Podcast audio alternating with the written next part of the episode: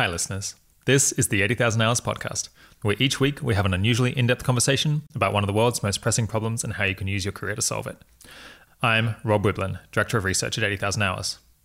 We had to include this as a classic episode because it's just too much fun.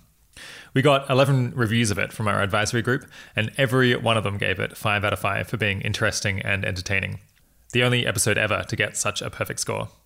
One reviewer commented, I want so many more episodes like this. This was my favorite one so far for covering such a broad set of topics in interesting detail and hearing what someone sharp who has spent a lot of time thinking about them has to say.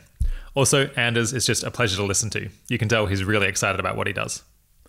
We dive right into the interview here because we were already in the middle of a conversation, so I'll just explain who Anders Sandberg is now.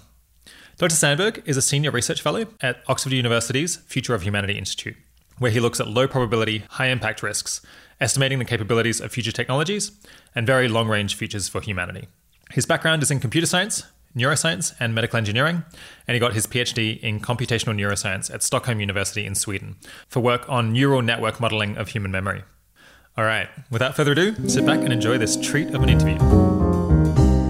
I know that uh, you're you've got a cryonics plan, right? Mm. So you're uh, hoping to, to live for quite a long time yourself, ideally do you think that's an important priority that we should be focusing on now, ensuring that, that people like you and me don't don't die? Uh, I think individually it's a pretty important priority.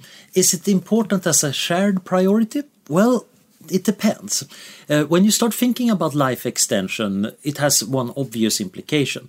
It's actually a very good way of saving quality adjusted life years because you're directly trying to save life years. Now, cryonics might be a relatively uh, inefficient way of doing that.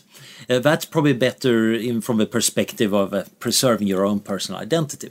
Uh, but given that 100,000 people die each day of age related uh, conditions, that seems to suggest that actually quite a lot of value at stake. So the scope of aging as a threat is tremendously important. It's also a somewhat neglected area because uh, for a long time people just assume that you can't do anything about aging. It's a law of nature.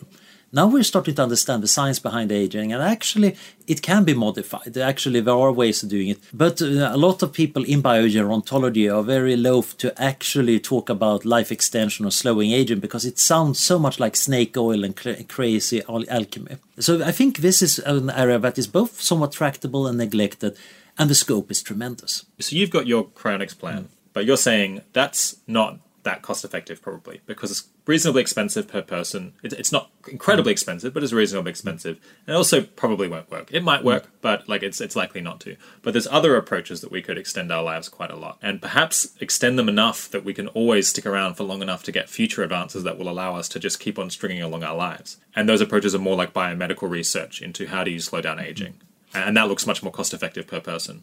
Uh, I think so. Yeah.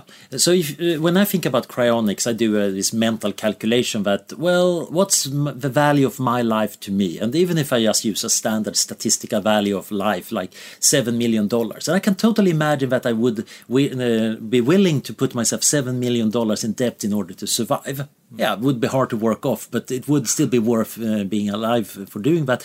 Times some probability of cryonics working and I think it's better than 5% chance of working. In which case, actually, the value of uh, cryonics is kind of big enough that I'm happy to pay uh, the life insurance that pays for my cryonics. But that's, of course, only good for me. Maybe I'm a nice person and actually adding some value to uh, other people. I'm certainly hoping so, but uh, it still seems to be relatively con- uh, conceited to argue that, oh, I'm va- worth so much that it's cost effective keeping me alive. Yeah rather than just funding new education for new people or something like that. Exactly.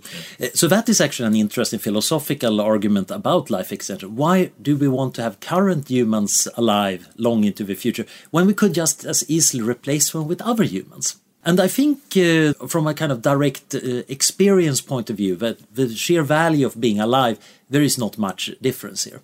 However, we lose a lot of things when people die. Life experiences are gone. gone. Uh, all that human capital that's been uh, very slowly amassed.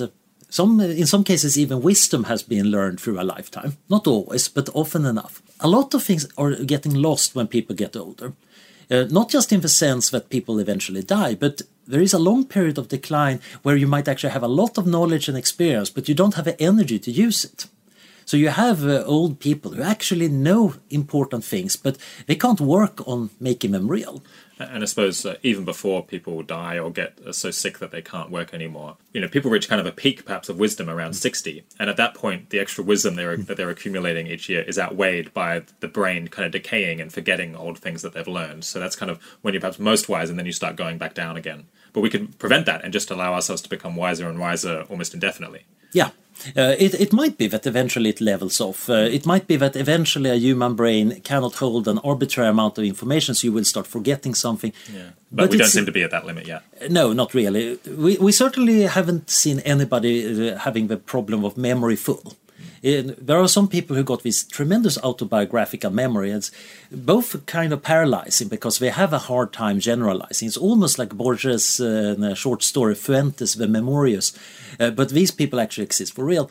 But even they don't run out of memory. Our brains have a tremendous capacity.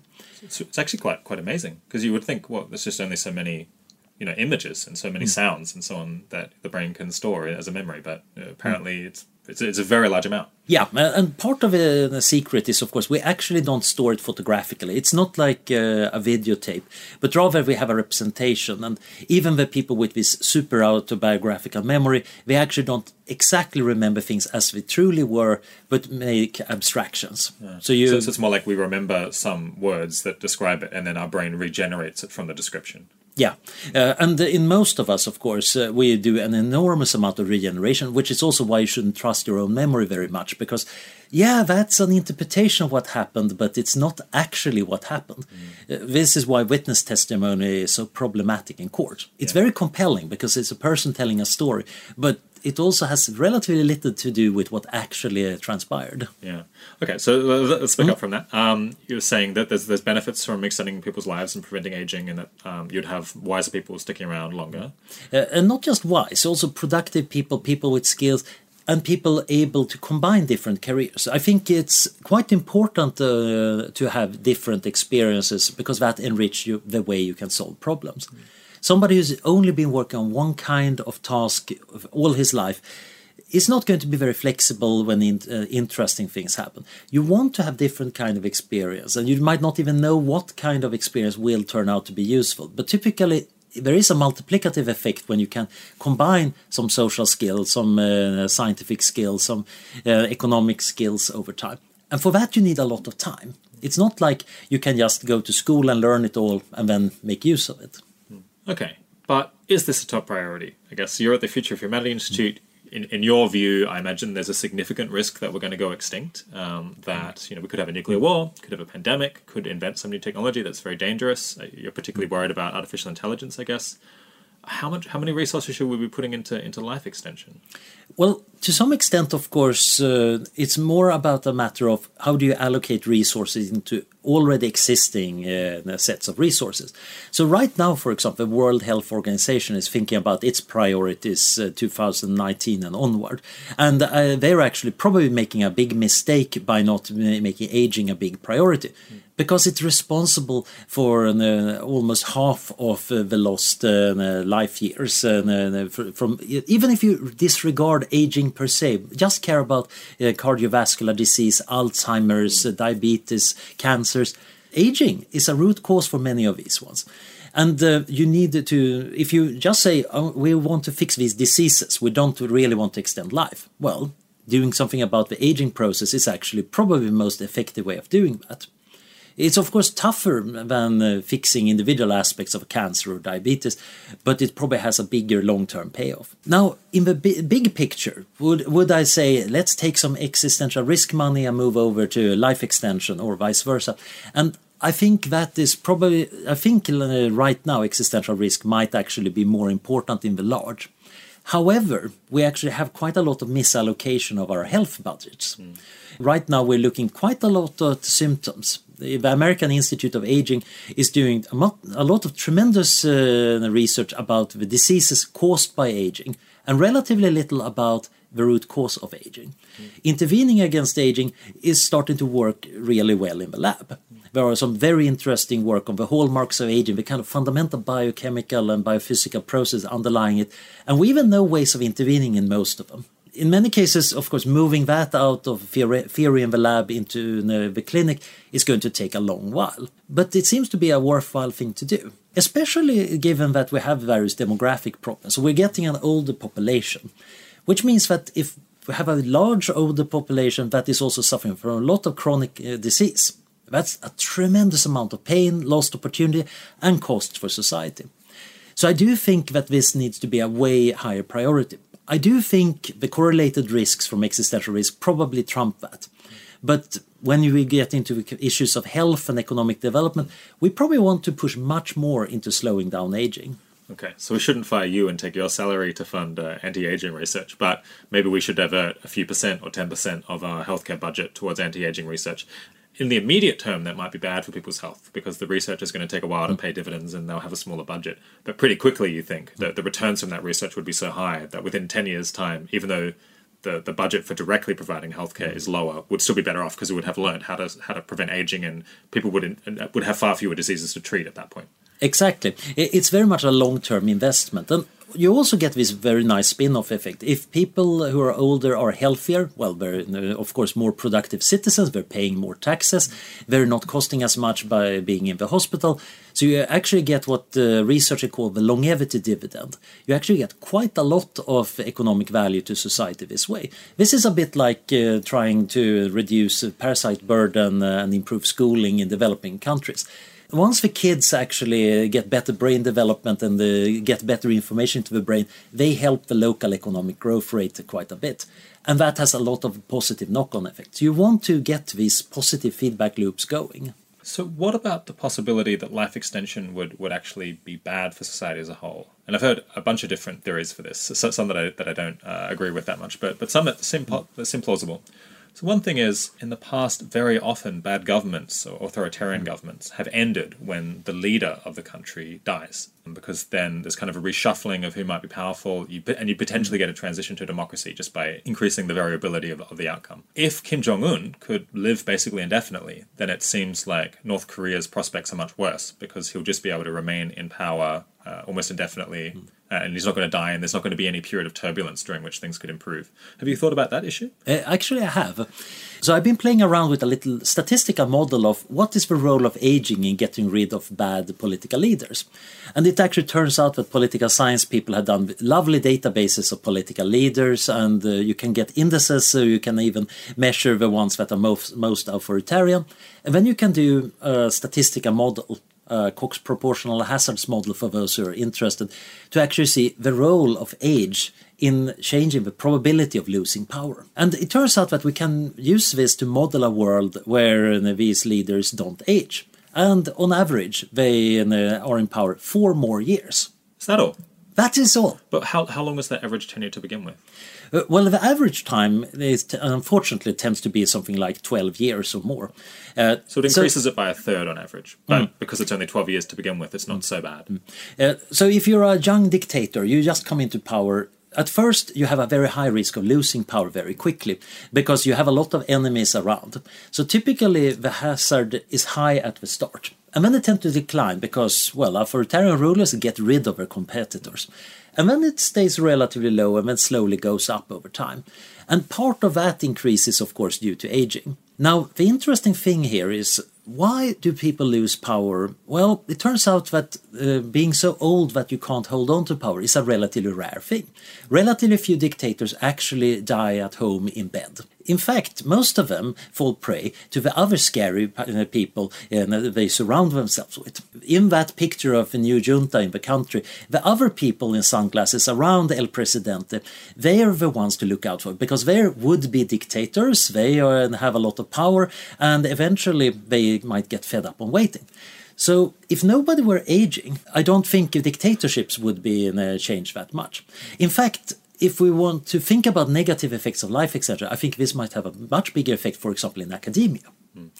After all, the professor, if the professor is never really getting older, it's just getting more and more skilled, both in uh, maybe education and even more in academic intrigue, they're just going to hold on forever. There is this uh, principle that uh, maybe science advances one funeral at a time. It's debated. There have been attempts of actually investigating it, and uh, the conclusion is somewhat mixed. Sometimes uh, revolutions actually do sweep academia without replacing people. In some cases, it does seem to be generational.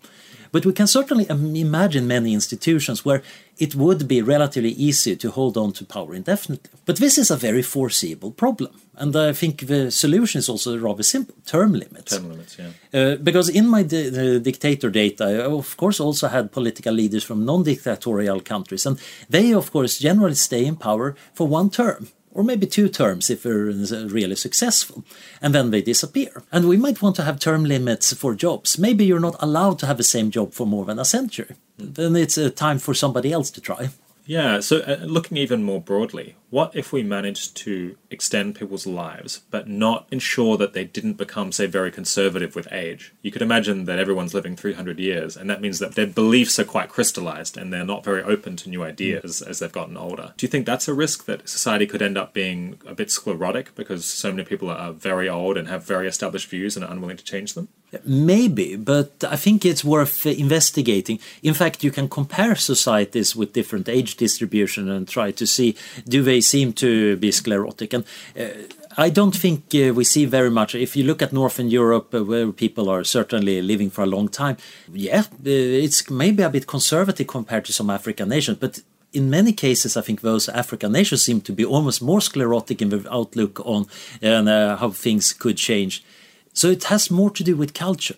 And this, uh, I think, is a reason for hope. So, just a personal anecdote. So, my uh, grandmother, she's now uh, 107 years old. Uh, I, when I got married, I was a bit concerned. What do I tell her? After all, I'm marrying a guy. And uh, her reaction was, of course, oh, well, it's modern times. Uh, having a political discussion with her is really weird because she outlived the Soviet Union. She was born before it and it fell, and uh, her views on the Swedish educational system were about the debates in the 50s and 60s.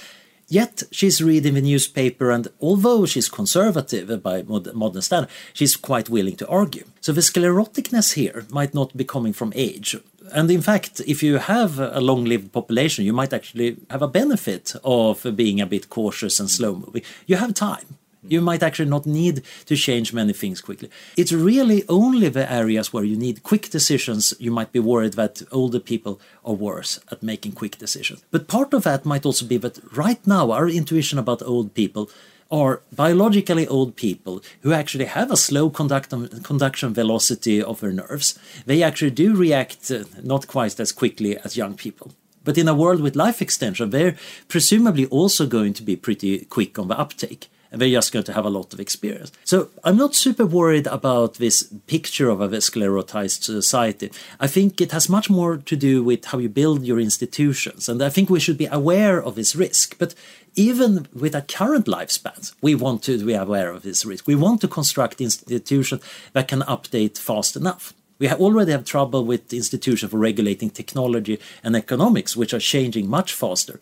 And that's without people being extremely long lived. The real problem is that political decision makers have no idea about that internet thing and what people are doing in the biotech lab. I actually uh, heard about a study of age and political identification in, in the United Kingdom uh, in, in recent times. And they found that people's political views were in flux when they were young and then were stable during middle hmm. age but actually became more flexible again and changed more quickly when people after people retired. Mm. And initially, the researchers thought, oh, probably this is because those people are suffering cognitive decline and they're, and they're becoming confused, and it's it's hard for them even to remember what their stable views have been.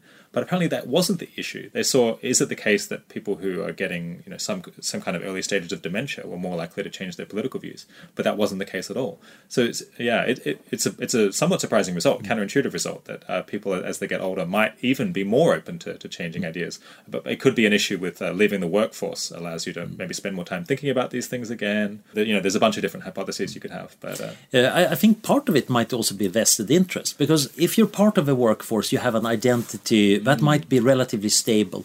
Uh, now, when you're retired, you get to define your identity in a different way. And it might be that a long lived population will both have to re- reinvent themselves a number of times. I think you actually need to do that in order to survive as a, a person in the really long, indefinite time. But also, the interest you might have might drive you in different directions.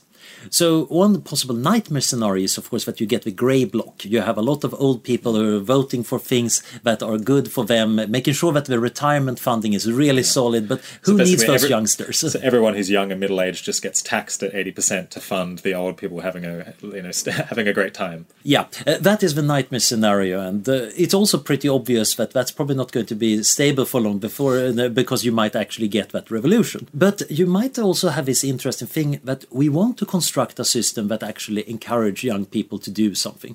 So once upon a time, uh, a young person who couldn't find a job could migrate and could go somewhere else or later on could get into one of those newfangled businesses that nobody knew anything about, whether that was newspapers or uh, making an internet startup. In a world with life extension, of course, the old timers are probably going to be just as good at uh, making internet startups uh, or quantum me- mechanics startups or whatever it is in the future as the young ones. They're just going to have more experience and more capital but they might also have more vested interest, more social links mm.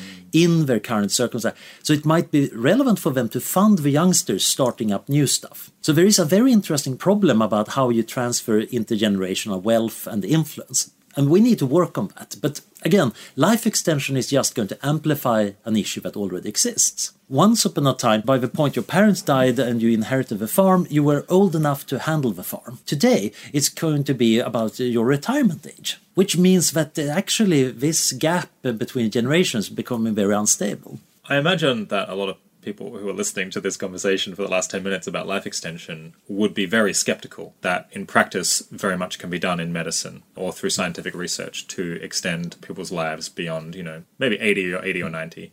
Do you want to say anything to try to convince them otherwise that this is actually something that, that we might be able to do, you know, within our lifetimes? Well, the, the, the tricky part here is within our lifetime. So most of the listeners will have several decades ahead of them, at the very least. Decades in biomedicine is an enormously long time.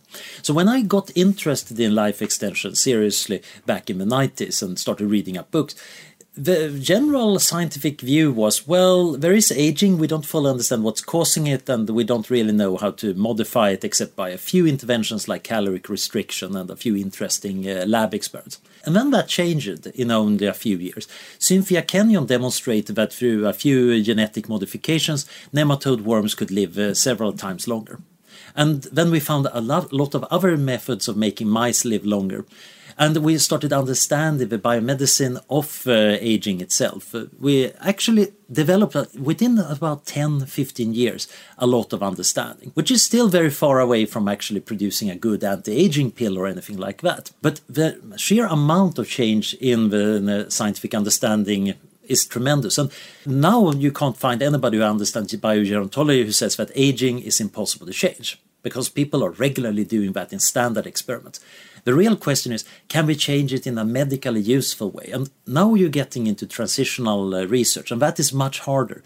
Turning those early results into something that you can actually buy at the pharmacy store uh, or uh, get as a treatment at a hospital, that's quite often much trickier and much harder to predict. Is that so, because you get side effects? Side effects, uh, you might have issues about delivery, you might have issues about how to actually uh, put it in the right way. You can also have serendipitous discoveries. So right now, one of the hot discussions is about, the anti-diabetes drug metformin. So this is a standard drug. It's on WHO's list of essential medications, uh, and uh, kind of it's uh, very safe. It's been used against type 2 diabetes for a long time. Uh, it's both useful against diabetes itself and kind of mildly preventative. And then people started noticing that actually the patients that got this seem to be living longer, not just than the people who didn't get the drug, but even some healthy controls of the same age. That's kind of weird that you get less cancer and cardiovascular disease. So now people are starting a trial to actually investigate whether metformin could be uh, something that reduces age-related diseases. This is not an anti-aging drug per se, and, uh, but it seems to slow down some processes somewhat related to aging. And that, this is a drug that is kind of well tolerated, safe, and widely used. There might be quite a lot of other things like that. Mm. So in the lab, we have a lot of really interesting, promising things. The problem is, of course, bringing something from the lab into practice is very tricky. We had various inter- promising interventions against cancer that never got anywhere When I was young, people were talking about interferon that's, that's a great solution. And then it turned out that actually it wasn't very easy to you know, do. But when we found various antibody therapies that are really, really big, but they were total surprises because back in the 80s that technology wasn't even conceivable and now well now you can do it fairly easily and make some very expensive medications the next step might be to turn them from expensive medication to very cheap medications which again has less to do with science and much more with economics patents and industrial production and how you set up healthcare systems.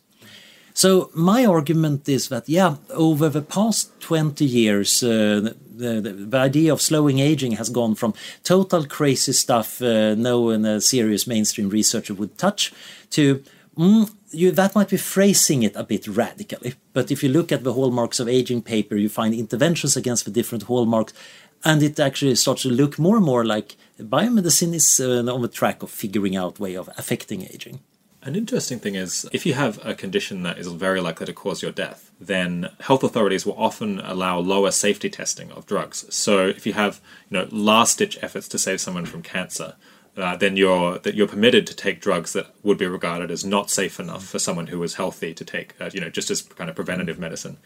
I guess you know, in a sense, we're all dying uh, all the time, and people who are close to the end of life because of, or probably close to the end of life because of aging, maybe we just shouldn't worry too much about the safety of these drugs because the alternative is that they're going to die pretty soon anyway. Yeah, yeah. Uh, so if you're young, it's probably a stupid idea to take an experimental drug. Uh, if you're getting to be middle aged like me, now at least I'm seriously considering maybe I should be taking metformin. Uh, it seems to be safe enough, and I don't have any uh, the kidney conditions that would be bad for if I were in my 60s, now I might actually say, wait a minute, my mortality rate is starting to pick up. Maybe I should actually try rapamycin or even the more radical senolytics. It's still a risk, but if I'm in my 60s, I'm already taking a risk every day by being alive. Uh, so, yeah, I do think that we might want to do these uh, experimental in interventions generally, when thinking about human enhancement, my view is that we're doing too little of it. And we're also uh, doing it in the wrong way, in the sense that individuals are kind of uh, ignoring rules and doing it privately without sharing the information. And that is the real problem. We could learn so much if we actually got the data from the people who were trying enhancement.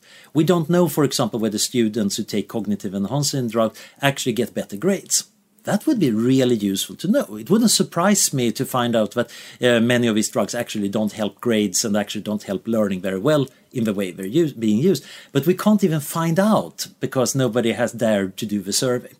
Similarly, for an anti-aging, it might be actually be a very smart idea to allow trials, allow people to experiment, but uh, on the condition that they also allow themselves to be monitored, so we get data about what works, what doesn't work overall, I think our society has ended up in the wrong kind of risk minimization. So the idea is let's make sure nobody does anything harmful. But that also means that we're not learning anything, so we can't uh, actually do the right thing or avoid harmful things because uh, a lot of activities we're doing are harmful but we're not even measuring how much harm we're getting. Yeah i'm, I'm planning to start taking uh, metformin in my 40s and i'll, I'll put mm. up a link to an, an, analysis that looks at the literature on the effects that it has and estimates the pros and cons and think, uh, suggests that the optimal time to start taking it is in your 40s because before that the, the irritation of taking it outweighs any benefit but uh, after that point it seems worth it yeah, uh, and I think we can continue that analysis for many other things. So there might be some things that you should never try until you kind of ten minutes uh, until you're croaking. Other things that yes, this is well uh, tested enough that uh, you, you, might want to do it. Mm. But I think we should also pay back to society by sharing our data, mm. and that might need to change the rules of how we do medical trials. We might need more observational trials. Yeah, years ago I um, did a bit of an, an, analysis of the best supplements to take if you're in your 20s, which I think is still reasonably good. Uh, there hasn't there's been some new research which has changed it a bit, but the, the recommendations seem fairly solid five years on. So I'll stick up a link, a link to that as well. Uh, but yeah, I'd be very interested to know what drug should you try on the day before your death. I guess suppose heroin uh, is the one that most people are trying at that time. But. Well, if you just want to maximize the amount of pleasure over the time you got left, well, if nothing else, yeah, that might be a, Morphine, a good yeah. good way, way, to go. There's a whole bunch of other papers that you've written. We've, we've done quite deep dives into into these previous ones. But maybe let's let's skip through some of them, and you, you can just explain uh, the points that you were making in them. A common argument that I hear when I say that I'm concerned about nuclear war is it's been about 70 years since we invented nuclear weapons, and there hasn't been a hasn't been a war yet. So that suggests that the that the risk of a nuclear catastrophe is is pretty low. Uh, but you've written a paper, or you're involved in a paper called The Anthropic Shadow Observation, Selection Effects, and Human Extinction Risks that says maybe that argument's not quite as strong as it seems. Mm. What's the argument there? So, uh, we can we can start with big asteroid impacts instead. So imagine that a giant asteroid had hit the Earth in the past and wiped out all life. The Earth is just a molten mass. What's the probability of us uh, observing this? And the answer is of course zero, because we would never evolve on a planet that was a molten glob of lava. We can only show up on a planet that actually has a surviving biosphere. So, if the universe was a really dangerous place where most planets were being hit by giant asteroids every year, some planets would be very, very lucky in an infinite universe, and they would be the only ones that have observers. So, our existence is actually causing a bias, and this is what I call an anthropic shadow. So if you look at asteroid impacts, like a big uh, mass extinction one probably precludes intelligent life from emerging over the past uh, few million years after the impact because the ecosystems are recovering. Uh, there is a lot of evolution happening, but it's probably not likely that you get intelligence during that time. So that means that we shouldn't expect to have found a giant meteor impact very recently. They can only be very far away in historically.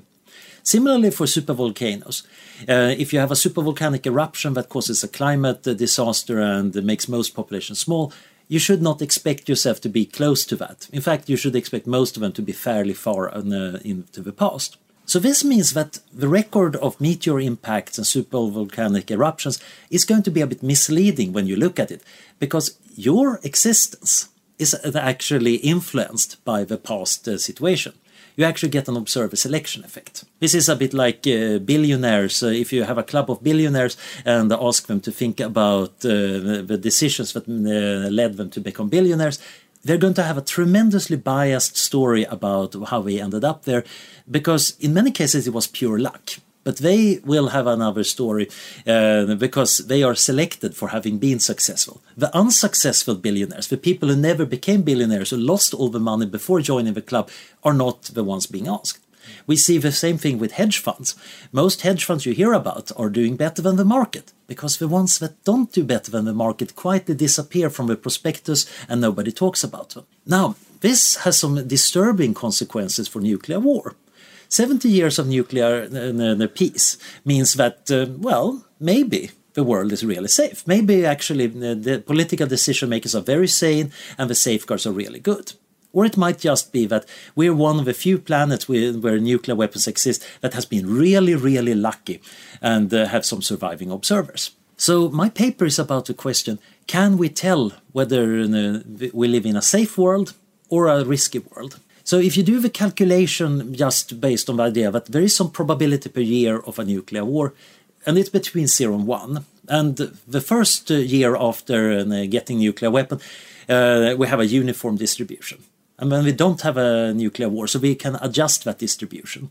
And every year we observe peace, we will get a new and a posterior distribution. And that way we can make a rough calculation, which suggests that the risk per year right now is between 0.1 and 1%, which is disturbingly large. How much? Sorry, say that again. Between 0.1 and 1%. Okay. so year. that's wow. yeah, yeah. That, that, depends a bit to whether you want the mean or median of a probability distribution. Uh, obviously, it can't be 50% in this simple model because that's ridiculously unlikely that you would uh, get 50 heads when if you flip a coin. But still, this doesn't take into account the fact that if there had been a nuclear war, we wouldn't be doing this podcast. I wouldn't be writing that paper. So the question is, can we analyze uh, this bias? And one way of doing that is to look at near misses. So the most famous near miss was 1983, when on uh, September 26, when uh, Stanislav Petrov uh, did his heroic non-action of not launching a nuclear war. So the systems uh, uh, in the Soviet anti-missile defense were telling uh, him that the Americans have launched a preemptive attack, and he was kind of expected to confirm that and make the call that would most likely trigger a retaliatory strike. He didn't, and we're here thanks to that. But when you start looking for these near misses, you get a horrifyingly long list. In some cases, very ridiculous. During the Cuban Missile Crisis, uh, besides the most well published ones, there was one where an animal, a bear, was climbing a fence outside a military base near Winnipeg. That fence had an alarm and it was connected to the nearby Air Force Base and it was misconnected to the General Scramble alarm This was right during the Cuban Missile Crisis. Suddenly the alarm goes off, and the bomber pilots all know obviously what's going to happen. So they're rushing to the planes and trying to get up in the air just because an animal tried to climb a fence. Fortunately, somebody, and I really wish we knew his name so we could name a, room uh, after him uh, around here, realized what was wrong, uh, rushed into a jeep and drove out uh, to the, starting strip and kind of blocked uh, the planes from the lifting. So you have these near misses, sometimes technical, satellites uh, claiming things, or, or computer tapes making the NORAD computer see a missile launch, sometimes human the, miss decisions. So now, if we live in a very dangerous world, should we expect to see a lot of near misses or a few of them. And I do a Mathematica model, and the details are maybe a bit too boring to bring up in a podcast, but basically, I have a Markov chain model. And if there is a state that if you get in there, you're dead, and you can never observe anything uh, leading up to that, you're going to get a bias. Essentially, it's going to have a weird effect of deflecting states away from uh, dangerous states. So now we can make a plot of when did these uh, near misses happen and how many nuclear missiles could have been launched. And fortunately, it seems that there is not a very strong effect. It seems that actually the nuclear system is relatively stable. That doesn't necessarily mean it's safe at all. In fact, it's kind of disturbing how many problems have been on different levels and how irrational some of the actors with nuclear weapons are. So it certainly isn't uh, implying that we're totally safe. But it does show that this effect, this anthropic selection effect, is relatively mild, which is maybe a bit sad for me because I want to have a cool paper to publish. But as my co author pointed out, well, that's kind of good news for mankind. yeah the original risk was 0.1 uh, percent to 1 percent a year. Mm. When when you adjust for this anthropic shadow effect, uh, what, what do you think it is? Is it twice as high or? I think uh, it's probably not even twice as high. I oh. think it's still on that order. So saying that it's one chance in a thousand to one chance in a hundred per year sounds like it's not very big. But of course, nobody would get on an airplane if we were told that, well, there's one chance in a hundred that this flight will crash. So it's still disturbingly large. Uh, I think most political decision makers would also say, yeah, yeah, yeah, we wouldn't allow it to be that large on our watch. But from an outside perspective, actually, it is problematic. We have created an infrastructure of destruction which is tremendously dangerous, and we have a big trouble dismantling. So, just to be clear, you're saying there's a lot of near misses, but that hasn't updated you very much in favor of thinking that the risk is very high. That, that's the reverse kind of of what I expected. Yeah. Explain the reasoning there. Mm. So imagine a world that has a lot of nuclear warheads. So if there is a nuclear war, it's guaranteed to wipe out humanity. And then you compare that to a world where there's a few warheads. So if there is a nuclear war, the risk is relatively small. Now, in the first dangerous world, you would have a very strong deflection. Get, even getting close to the state of nuclear war would be strongly disfavored because most histories close uh, uh, to nuclear war end up with no observers left at all. In the second one, you get a much weaker effect. And now, over time, you can plot when the near misses happened and the number of nuclear warheads. And you actually see that uh, they don't behave as uh, strongly as you would expect if uh, there was a very strong anthropic effect, you would expect uh, very few near misses during the height of the Cold War. Mm. And in fact, you see roughly the opposite. So this is weirdly reassuring. In some sense, the, the, the Petrov incident implies that we're slightly safer about nuclear war. And is there any way of making that intuitive? So we get a near miss and it doesn't happen. So is then the logic that the final step must be very rare? That in fact, even when you get a near miss, like just people refuse to launch anyway? Yeah, uh, I think that's a good uh, way of looking at it. But this is, of course, one of those weird anthropic arguments. And I think the probability of us making a mistake in this kind of argument is tremendously high. Mm. This is a very weak update. This is not something one should be basing too much on.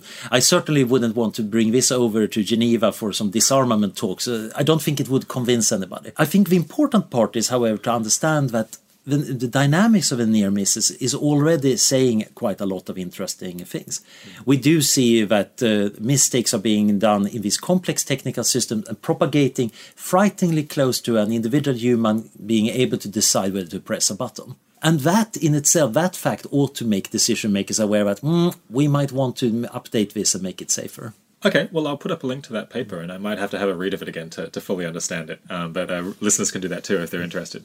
Another paper or another idea that's come out of the Future of Humanity Institute is the unilateralist's curse. Do you want to explain the, the concept then? So, the most common form of unilateralist curse is when you have a group uh, that has some shared secret. And the question is should you reveal this secret?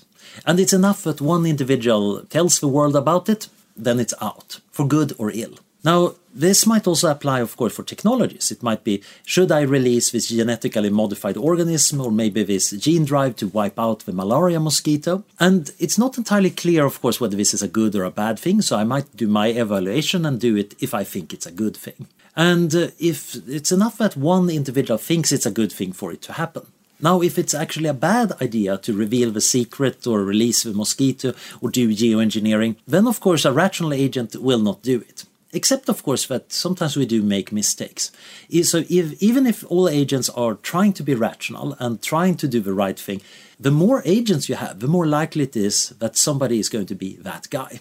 So, this leads to this problem that in many situations, uh, you have a large number of uh, agents that can't communicate and coordinate with each other, but they might do some, some action that affects the world. And this, on average, would happen much more often than we would wish it to happen. So perhaps a, a, case of this that might actually arise for, for listeners would be imagine that you have an idea and it's not that difficult an idea to come up with. It's the kind of idea that you think many people have probably independently come up with. But then you look and you find that no one's written it up. Should you write it up yourself? One possibility here is that many people have thought of it and they've all decided not to write up the idea because they think it would be harmful if this idea was, was spread around. And so the fact that you've had an idea and that no one else has said it, and it seems like it shouldn't be original, is an indication to you that even if to you it seems like a good idea to publish the idea, because so many other people in a similar situation have decided against it, you should be very cautious about doing so and think, well, maybe I'm wrong in thinking that it's a good idea to write this up. Exactly. So in our paper, we argue that this situation actually leads to a kind of principle of conformity. You might actually want to be more conservative than you would like to be normally when you realize that you're in this kind of unilateralist situation. In many situations, other uh, considerations might apply. But if your situation is like this, then you might uh, have a reason to be much more cautious. Now, this is, of course, tremendously annoying because you can't see a reason why there could be any danger, perhaps. So maybe you're just being irrationally cautious about it. So, depending on what the topic is, you might also modify this. So, when you do geoengineering with the atmosphere, obviously that's going to have a global effect. So uh, hopefully people will be aware that the cost of being wrong here is so big that we might want to be much more cautious. Not just more cautious uh, uh, than if you just made it alone, but also given this knowledge that others might also be considering it. Uh, about revealing maybe a spoiler about a book or a movie, the cost might not be that big. Of course, communicating and coordinating with others is another way of solving this dilemma. You can't always do this, especially when it comes to information hazards. This could be a real problem. If your idea maybe is dangerous in some way, maybe asking other people about it is the worst thing you could do. So again, you need to understand a bit more about the situation. And in many situations, it might also be that you don't even know who your peers are. Who are the other people who could do this? So you can't even easily ask them. If you can pool the information, the joint decision can typically be much better. And in the paper, we explore various uh, more or less silly ways uh, one can improve on this. So, in general, we want to build institutions that allow us to uh, have some trusted third party or some way of comparing ideas without necessarily leaking, uh, some good way of making joint judgments. But if you can't do that, then sometimes you need to be more cautious. It seems almost exactly analogous to the winner's curse in auctions. Um, and that's the phenomenon where if you're auctioning off, say, a house or a company, uh, like, you know, someone can buy a company that has particular prospects that are hard to estimate. When people began doing auctions of this kind, they would usually find that the winner did terribly, or so so they won the company and then lost money overall because the company wasn't worth as much as they had thought. And then people figured out, well, what's going on is that a whole lot of different people have tried to estimate how much they should pay for this company, and if you win, that means you estimated the highest value, which suggests that you were incorrectly optimistic. That almost everyone else thought that it was worth less than you did, and so you're probably wrong. You're probably overestimating how good it is. And so now, when this kind of situation arises, people will produce their estimate of the value of the company and then bid less than that they have to bid substantially less to avoid this winner's curse phenomenon. And then there's kind of a reflective equilibrium where everyone makes their guesses and bids a particular amount less, and then on average, people pay about the right amount. Is, is that a good analogy? Uh, that's a perfect analogy. In fact, we named the paper the unilateralist curse in order to riff on the winner's curse in our case, it's more that if you think something has a certain value, uh, it's good to release the GMO or uh, do the geoengineering. You should discount that to some extent based on how many others are considering doing the same. And uh, if you're okay with somebody else getting the glory or blame uh, for doing it, of course, you might actually uh, want to. If it's a large group, you might say, "Yeah, it's very likely that somebody else is going to be that guy." So if you have doubts, you should be more conservative. Yeah, I guess if you're part of a community and you're thinking of launching a project, and you know most other people in the community think that it's a bad idea, you mm. probably shouldn't do it. I guess that that's one of the lessons. Yeah, uh, which is of course tremendously annoying to somebody like me who's both optimistic and aware that I'm of course overestimating the value of a lot of things, and also kind of like progress. I like doing things. I'm having this bias towards action. But sometimes we need to recognize that that is a bias that actually leads to the, the worse utilities than actually uh, create. Yeah, and doing nothing in the expectation that somebody else will do it that sounds rather bad because in many everyday situations, of course, this is why nobody is doing the dishes or cleaning up the living room because everybody's waiting for everybody else. But for dangerous things that have this unilateralist property, you actually should do it. So sometimes people shouldn't feel too bad about being conformist and, and lazy. Let's move on to some uh, another topic that you've written about, which is you know natural risks of human extinction and mm. perhaps threats that aren't so often talked about. So very often people talk about disease, they talk about you know artificial intelligence gone wrong, they talk about nuclear war.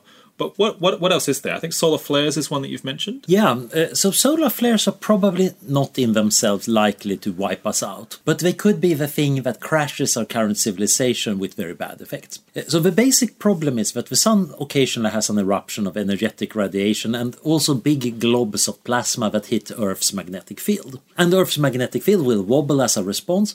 Now, if you remember from physics, uh, if you have a magnetic field that changes, that induces currents in uh, conductors. And we have created this mesh of power lines across the world, which works as antennas picking up changes in the Earth's magnetic field. So a big solar storm can actually induce currents that break transformers and crash the power grid. And this has historically happened uh, a few times. There was uh, a famous one in the 80s in Quebec where a solar storm actually crashed the power grid. And in the 1800s, there was an event called the Carrington event, which back then, of course, there was no power grid, but there was some telegraph uh, lines and they got short circuit. There was sparks flying from them, and there was auroras down to the Caribbean.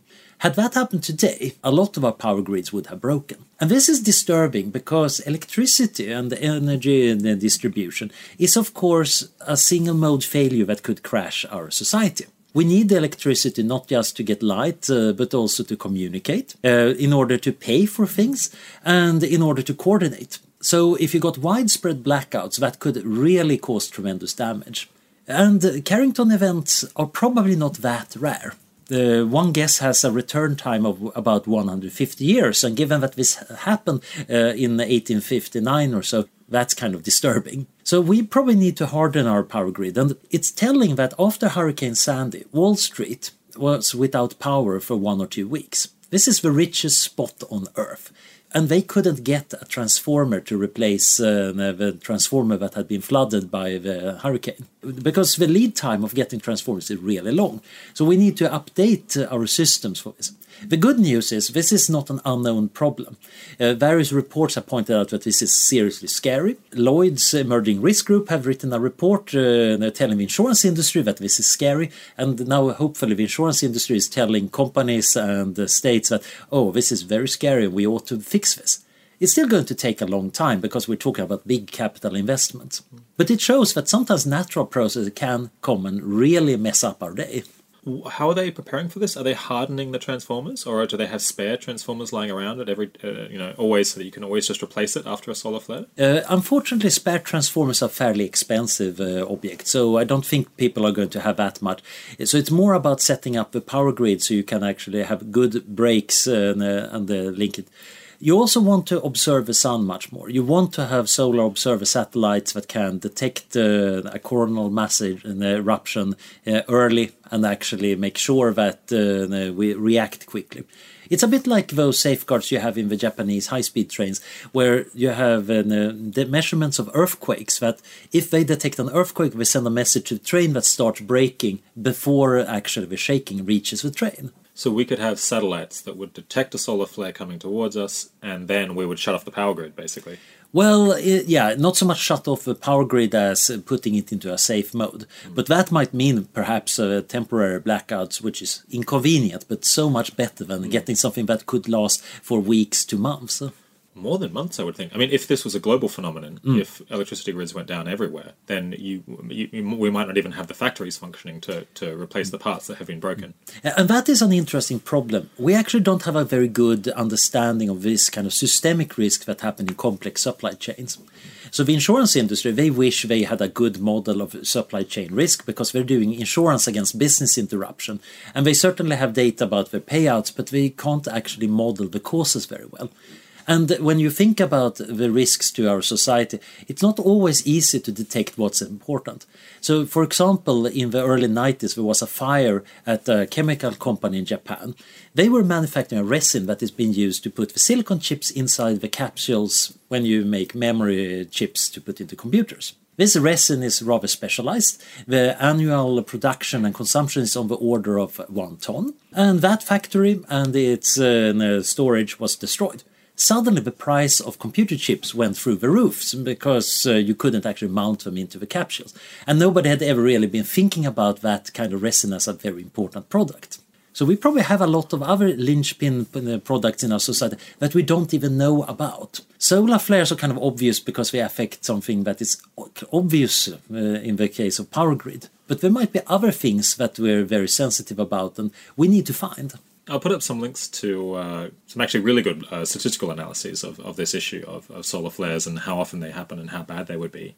Are there any other things like this that you know many people won't have heard of, but actually are you know global catastrophic risks, even if not existential risks? Well, if we look at the natural uh, disasters, there is a wide range of uh, disasters happening on a lot of timescales. Uh, on one hand, you have astronomical ones, which are of course very dramatic. So uh, the supernovas and asteroid impacts are there, uh, make glorious pictures, and also uh, look like a very neat form of disaster because we have a sudden onset, and you can kind of think about the consequences.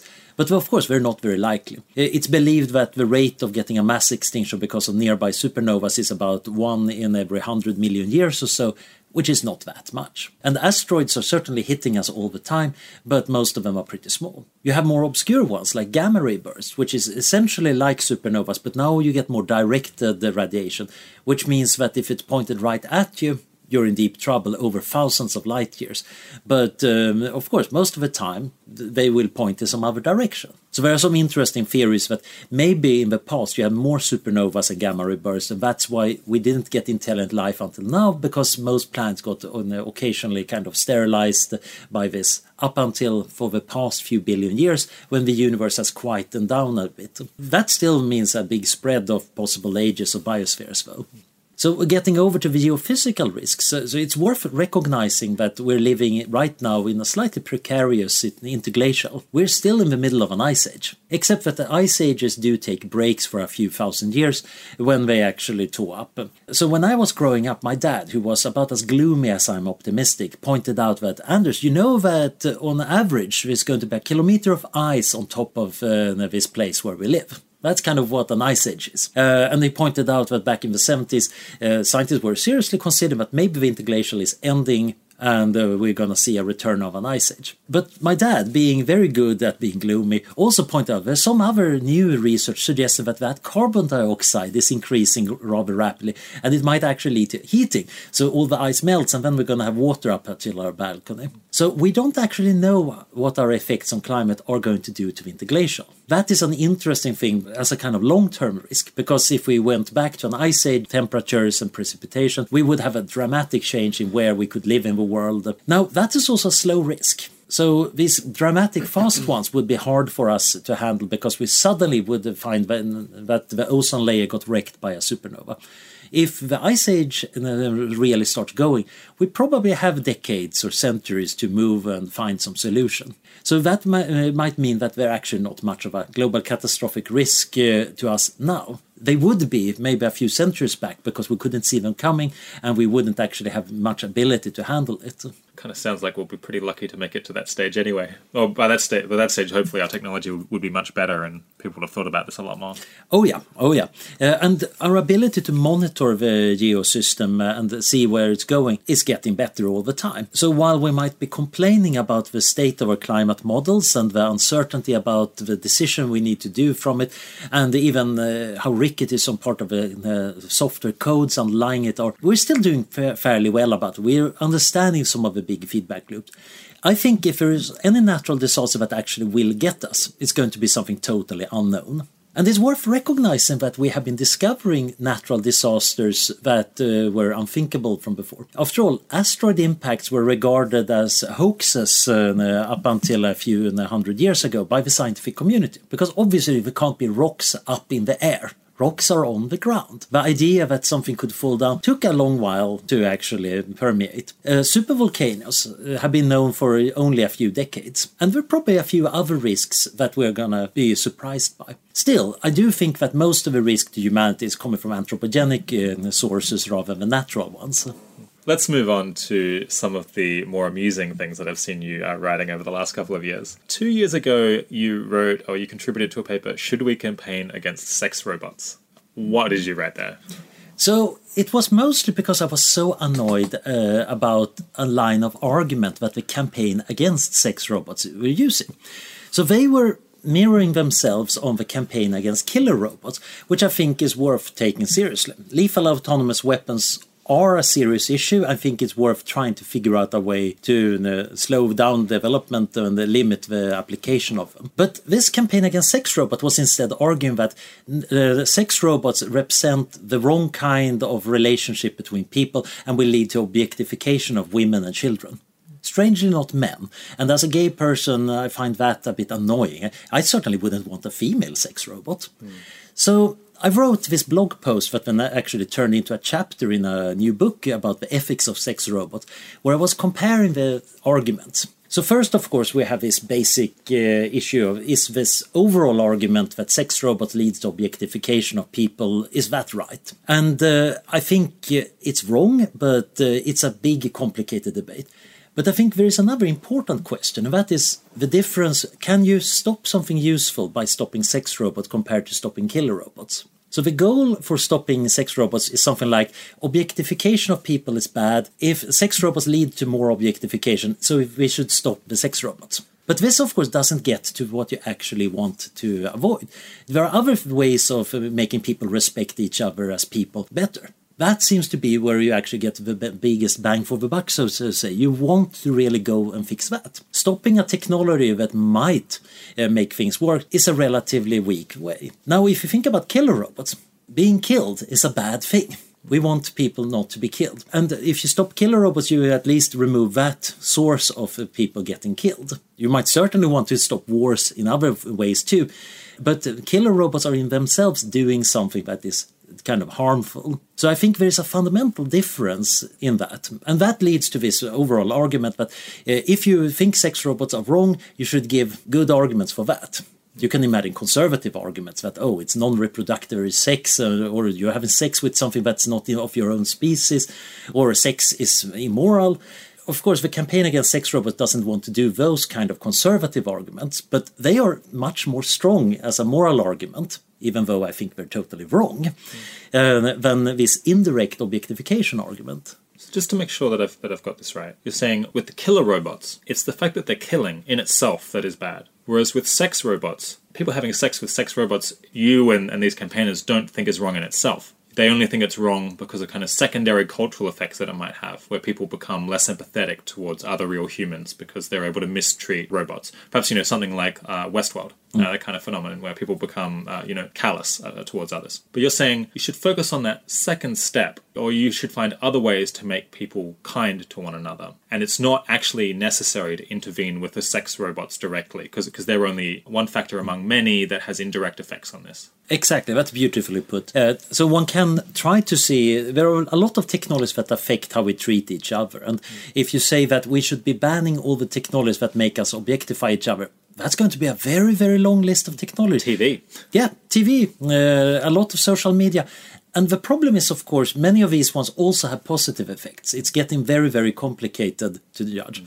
Now, in the case of killer robots, even in a just war, it's bad for a soldier to be killed. Even if he was on the wrong side of a war, it's still bad for him uh, that somebody shoots him, regardless of whether it's a human or a robot. But if we remove the killer robots, we have removed at least some of the killing. Now, there might be arguments again for why killer robots might actually be a nice thing. There are some people saying that, oh, yes, they can be programmed to be more ethical, which I'm doubtful of.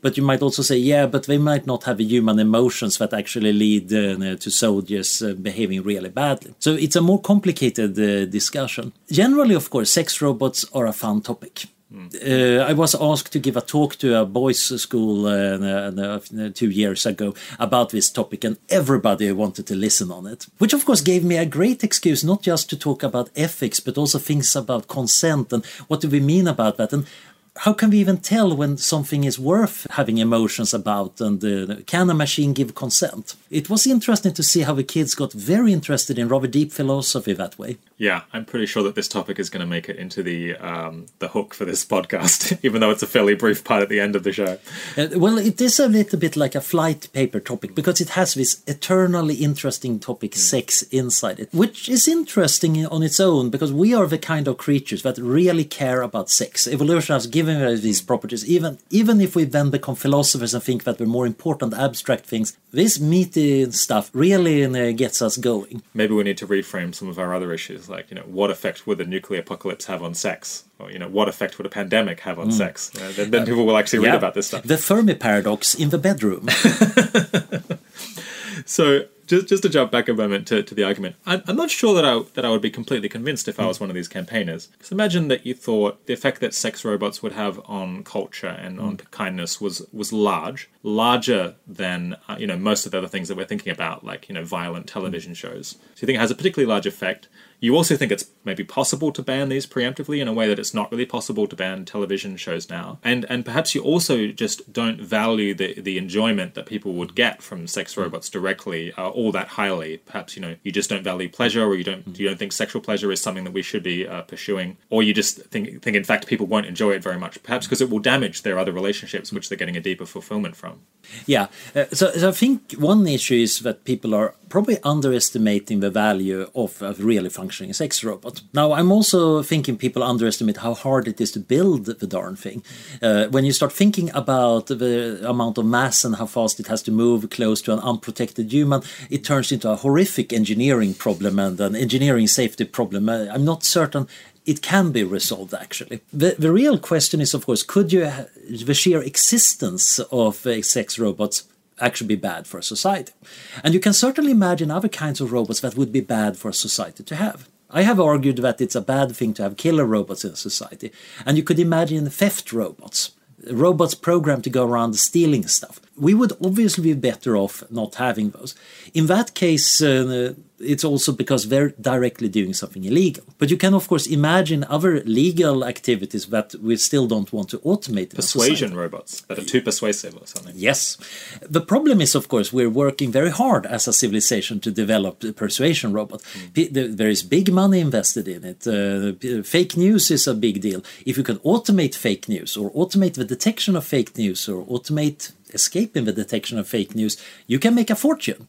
So actually, we are probably very well on the way of getting persuasion robots. That is, of course, also very scary because this might undermine a lot of important aspects of our culture. So maybe we actually, the sex is beside the point. Maybe even the killer robots are beside the point compared to the persuasion robots. But it's also much harder to deal with because persuasion is a subtle activity. Maybe I'm persuading everybody listening now about some subtle things using subliminal messages or my pronunciation or my philosophical views.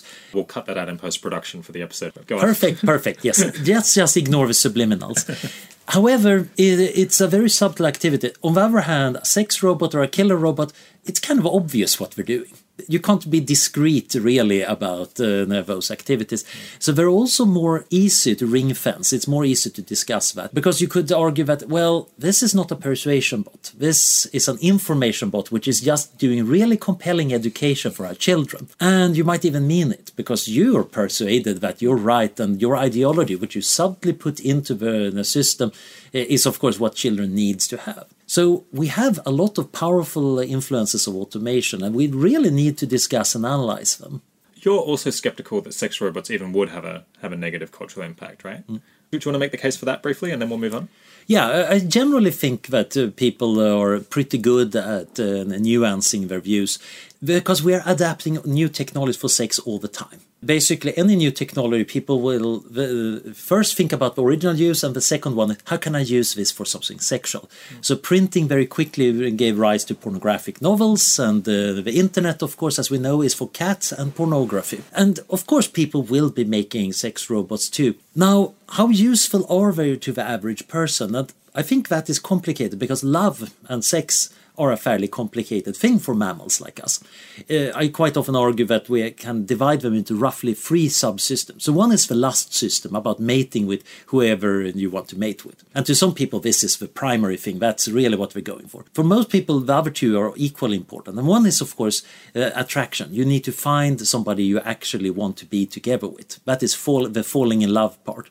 And then you have a pair bonding system, staying together. After that first infatuation, that uh, really rushing romantic Disney song uh, part is over, you actually need to stay together for decades perhaps to rear the kids and have a family. And these subsystems can be differently active and different people put different emphasis. Some people just have this uh, companionable, uh, friendly uh, relationship and they, it goes on for decades. Others are going in and out of passionate love affairs. Sex robots would just automate the fulfillment of part of a lust system and I think many people think that well that's not the point because to me love is more about having a relationship to a person and presumably a sex robot wouldn't be that once you can make a sex robot that actually is a person, now you have a really complicated moral dilemma.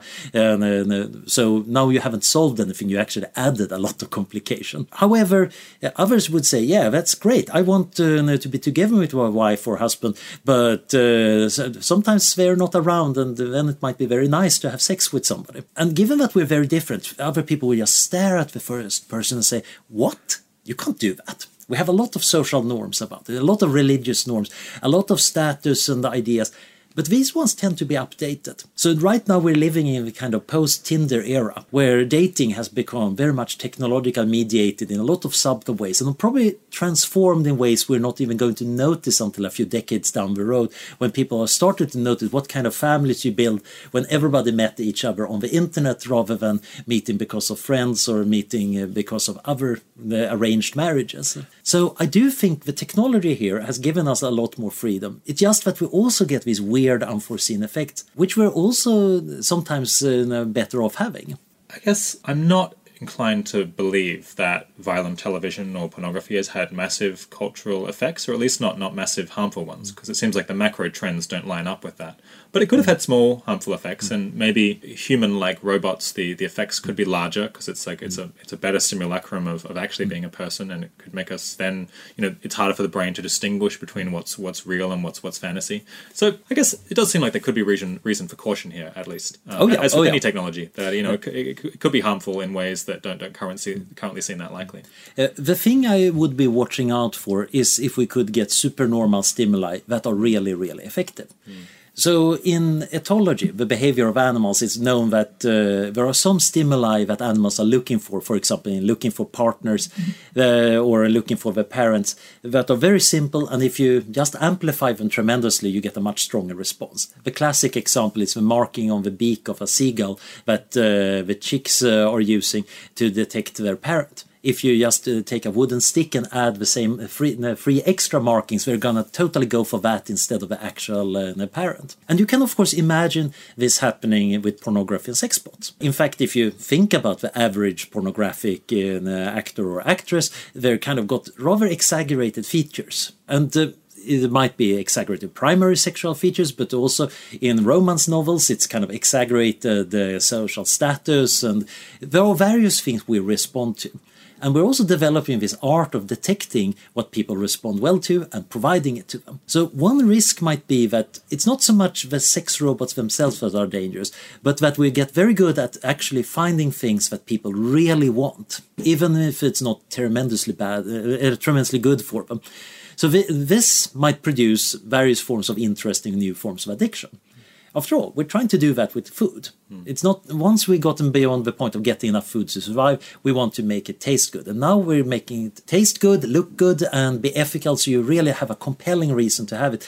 If we take this to the limit for you know, food and sex and everything, we might end up in a world that is actually driving us more strongly than uh, we might uh, want because we would be tremendously distracted. Mm. So, really good tasting food has made us overweight, and perhaps sex robots would make us overweight in some sexual sense. well, uh, maybe a really good sex robot means that we're not so, going to leave the bedroom, mm. uh, which might have long term effects, for example, on actual reproduction.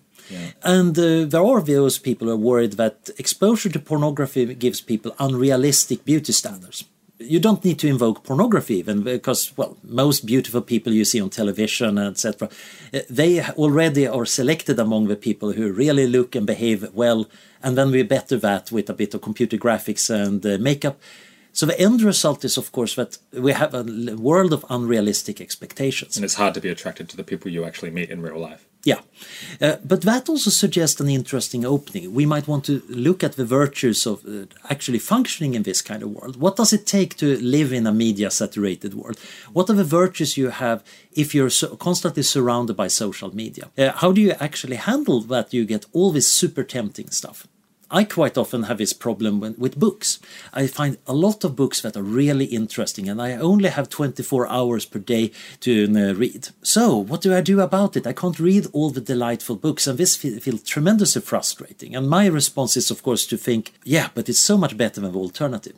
A few centuries ago, it would be a big event in Oxford that a new book had arrived. Uh, most of the time, you only had to reread the same 50 books that were in the library. Now we have an overload of books, and that's actually a good thing. We need better ways of prioritizing them. This is another reason I want life extension. My pile of unread books is growing, but eventually I will get to each of the books, even if more books are arriving. Is that true in finite time, Anders? What if you what if you keep you keep living and, and each year you add more books than, than you can read? Well, if we only have a finite amount of time, I will eventually run out of time to read the book. So this is why proton decay is the ultimate limit of our, my reading ambitions. Mathematically, however, if you had infinite time, then any book would be arranged in the queue and I would eventually get to it even if authors were adding books at a faster and faster and faster rate. So, so with the discussion of sex robots, we've got the hook for the episode. But let's, let's talk about some other things you've written. You've talked about sleep minimization as a potentially important priority, but also something that might have unexpected uh, downsides. Uh, what have you written about that? So, th- this began one dreary Monday morning where I was waking up. I had to get to a meeting and I was uh, bleary eyed. I was thinking, why do we ever stay awake? What if we could just sleep all the time? And then, after five cups of espresso, as I was jumping to the office, I was thinking, why do we ever sleep? Why do we waste time with that when we can be up and about and do useful things? So that led to thinking a bit about sleep enhancement.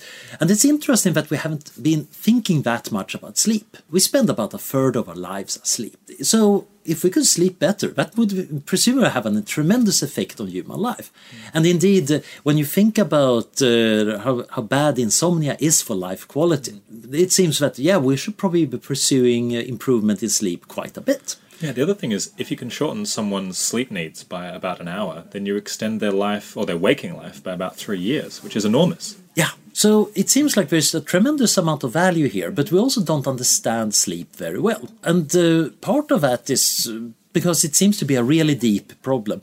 Uh, there are loads of theories about why we sleep and many of them uh, seems to be not enough. For example, a very popular theory is that uh, you're doing memory consolidation during sleep. The short-term information you learn during the day is stored temporarily in the hippocampus and then moved into permanent storage in the cortex during uh, sleep. There are other versions of other uh, memory management things, but this doesn't explain why lab animals that are sleep deprived actually die.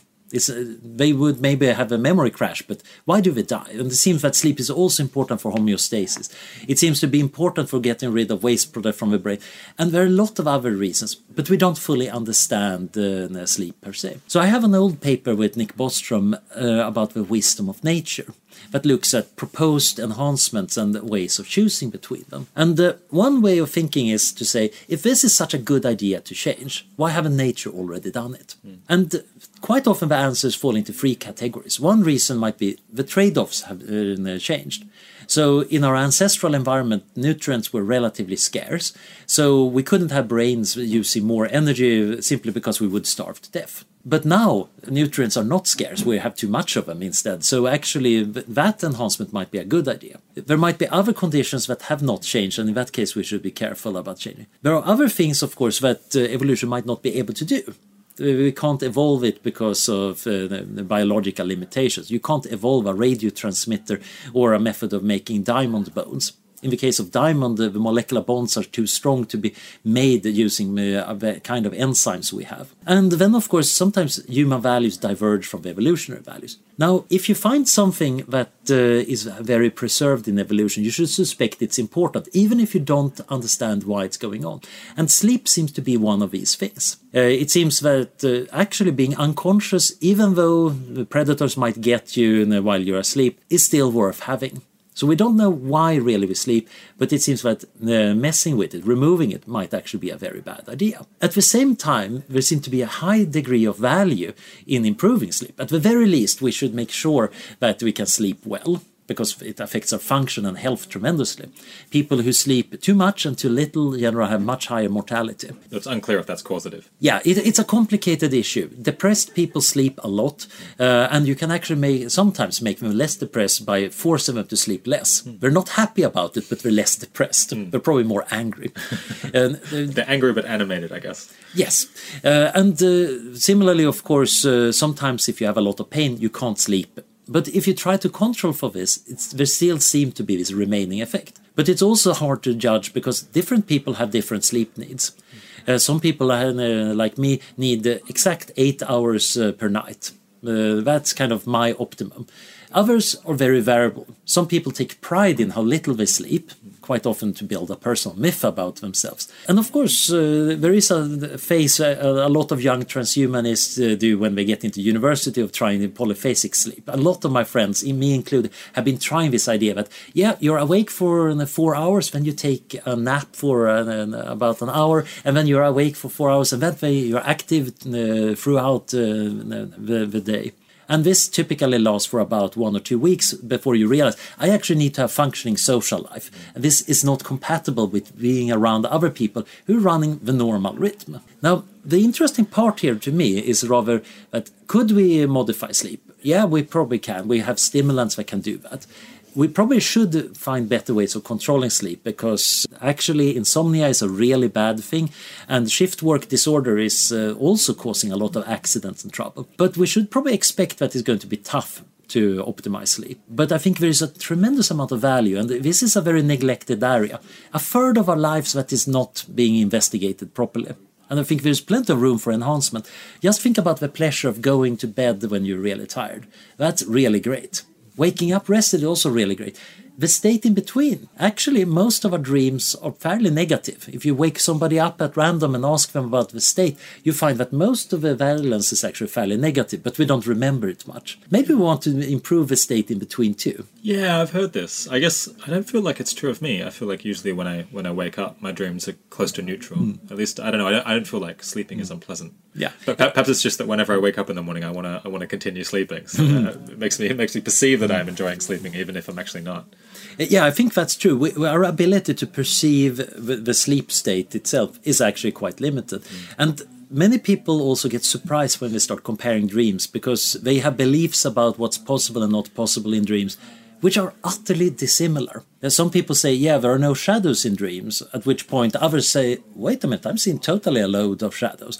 Others are explaining, no, no, there is no real color in dreams. Oh, I see loads of colors. Mm. Yeah, there is no smell in dreams. Oh, I've experienced smells. So our brains are working very differently. Dreams in general and even the deep sleep states, which is more a rehearsal of what we did during the day, they are there, but how they function for each individual is going to be tremendously different. Some people are lucid dreamers and can kind of take over during sleep. Uh, I find it amusing to do, but uh, it's not terribly useful. But others claim, oh, this way I can work and train and think even when I'm asleep, which sounds very effective, but also somewhat boring. Uh, let's let's do one last thing that you've written about. So so you're in the habit of making predictions each year, is that right? So at the well, start of the year, you make predictions for the year ahead. I'm trying to do it. I also found that it's surprisingly hard to find good predictions uh, to last for a year. So this year, I actually failed at doing it in uh, the first two weeks of the year. Uh, so this year, I haven't gotten the predictions because I realized after two weeks, I already kind of now we're getting uh, more information. Now it would be a bit unfair. Interesting. Okay, uh, but you did this last year, right? Yeah. Uh, so how did you do? Uh, were, were, you overconfident, underconfident? What, did you find any patterns? Uh, generally, I found that I was a bit overconfident about the really likely stuff. A lot of um, things that I should be able to nail really well, I was a bit overconfident about. I was decently well calibrated on kind of mid-level questions, uh, which is so interesting. Is just, just, for listeners, you're, you're putting probability estimates on all kinds of things happening by the end of the year. Yeah. And then you can see, you know, if you said that something was 50% likely, did it actually happen 50% of the time? Uh, and I think it's very useful to try to do this and keep doing it so you can get a sense of how much you can trust your own predictions. Hmm. Uh, Do you think it, it's changed your behavior or made you better at forecasting things? Uh, a little bit. Uh, I think in general it made me realize that asking the right questions might be actually much harder. Finding a good generic list of questions that I should estimate that will come true or not true within one year, that also have a clear enough prediction. That is surprisingly hard. So it's actually worthwhile learning to ask questions better. So this is a bit like evaluating uh, futurists. If you read Ray Kurzweil's predictions, how exact is he? Well, it turns out that quite often something sounds like he's making a very firm prediction, but when you read it and then try to compare whether it's actually true, it's problematic. So, for example, in the Singularity is Near, he's actually predicting autonomous cars for uh, this uh, time. Okay, is he right? Well, we have autonomous cars. I've seen them running around California and the streets of Oxford, but they're not commercial. Is that a hit or a miss? Well, it's a matter of judgment. And quite often, something that sounds like it was a very specific prediction actually turns out to be less specific. So, besides getting calibration right, I think learning how to make statements is actually a surprising challenge. That are unambiguous, I guess. Yeah. Everyone would agree whether they've been uh, accomplished or not. Yeah, and you will probably, when you try doing this, realize that that's super hard. Actually, getting people to agree on what the state of the world is is surprisingly hard. Yeah, I've uh, often tried making actually uh, monetary bets uh, with mm. people about you know where we disagree about what's mm. going to happen, uh, mostly just because it's mm. it's fun. But it is often very hard to uh, yeah come up with an, an, an, agreed like outcome that, that you both want to mm. uh, forecast on and sometimes you're forced to to rely on you know a third party who both of you trusts to just kind of say overall who who was right in this case. But that's, that, that's that makes it uh, kind of difficult to, to make these bets because now you got to find someone to do it and like tell them like say what you think is going to happen in some kind of thick way so that they can appreciate your perspective. Mm. Yeah, it's sort of a shame. Mm. But I do think it's important. I, I personally don't like betting just because I don't like betting per se, but I'm very much in favor of people making more bets on the future. Uh, I'm very fond of scientific bets where various researchers uh, make bets about whether you find supersymmetry or a Higgs boson or something else at a certain date. Uh, some of them, of course, are kind of symbolic and almost epical. Uh, you, you have, uh, for example, the bet between Ehrlich and Herbert Simon about the cost of raw materials, which kind of almost symbolized the battle between the ecologists and the economic cornucopians. And that one, at least as the standard story goes, of course, ends with the conclusion: ah, yes, the economists are right. Uh, the price of raw materials is going down. Except, of course, that had they waited ten years more, Ehrlich would have won the bet. Mm. So yeah. the stories we tell can be quite different from reality. Mm. Yeah, I think if you look at a broader time period, then you find in two thirds of the of the time periods that the prices went down, and about one third they mm. went up. So there kind of is a somewhat longer term trend downwards, but it's very volatile, and you hmm. can certainly have extended periods where the prices of raw materials goes up. But that, that's the kind of complicated story that doesn't tend to get reported with, hmm. when you have these kind of mythical events. Hmm. Yeah, but sometimes the mythical events are also useful to be as a starting point for the further discussion. So I do think we actually want to create more of these mythical events. Actually, making bold predictions is good. I typically like to tell journalists who wants a timeline when will we get human level AI or when we'll find aliens. But this is of course an absurd question. Actually, we can't put a good number about that. I can give arguments about it, but uh, any number is just going to be silly. Yet sometimes it's useful to make bold predictions, but I think you want to make them more about mechanisms okay. rather than an exact number of when something will happen. Well, uh, we haven't spoken that much about careers advice, how people mm. could work at the Future mm. of Humanity Institute, but uh, I'll speak to one of your colleagues, I think, in the, in the coming months, and yeah. people who have, who have really enjoyed this conversation and want to research these mm. kinds of topics can, can get some advice mm. on what to study and how they could potentially end up being one of your colleagues. Yeah, I think my own main advice is I'm very much of a generalist. I, I'm interested in everything. That is both a blessing and a curse. Uh, but it's also very useful to know a little bit of everything because that allows you to know that, mm, I know where is knowledge about this problem. I can go and ask or find some textbooks and dig it out and apply it to the main thing I'm working on. Because it allows me to tie things together. And that is part of what we need at the Future Humanity Institute. The future is, by its nature, a mix of a lot of factors, which makes it naturally interdisciplinary. So you need to have somebody around who knows a little bit about uh, whether that's solid state mechanics and a little bit of economics and a little bit of philosophy, even if you're not perfect at that. So my career advice would be make sure you read the introductory textbooks on random topics you're not supposed to be studying. Read random things that you don't know what's going to be good for you. Because later on, it might be much later, it could actually turn out to be useful. And typically the cost of reading at least a few introductions is not that high. My guest today has been Anders Sandberg. Thanks so much for coming on the 80,000 Hours podcast, Anders. Thank you. It's been delightful. If you enjoyed that conversation, you'll surely also love my earlier conversation with Anders in episode 29. Anders Sandberg on three new resolutions for the Fermi paradox and how to colonize the universe. You can scroll back and find that in your podcasting app to hear another 80 minutes of everyone's favorite Swedish polymath. The 80,000 Hours podcast is produced by Kieran Harris. Thanks for joining. Talk to you in a week or two.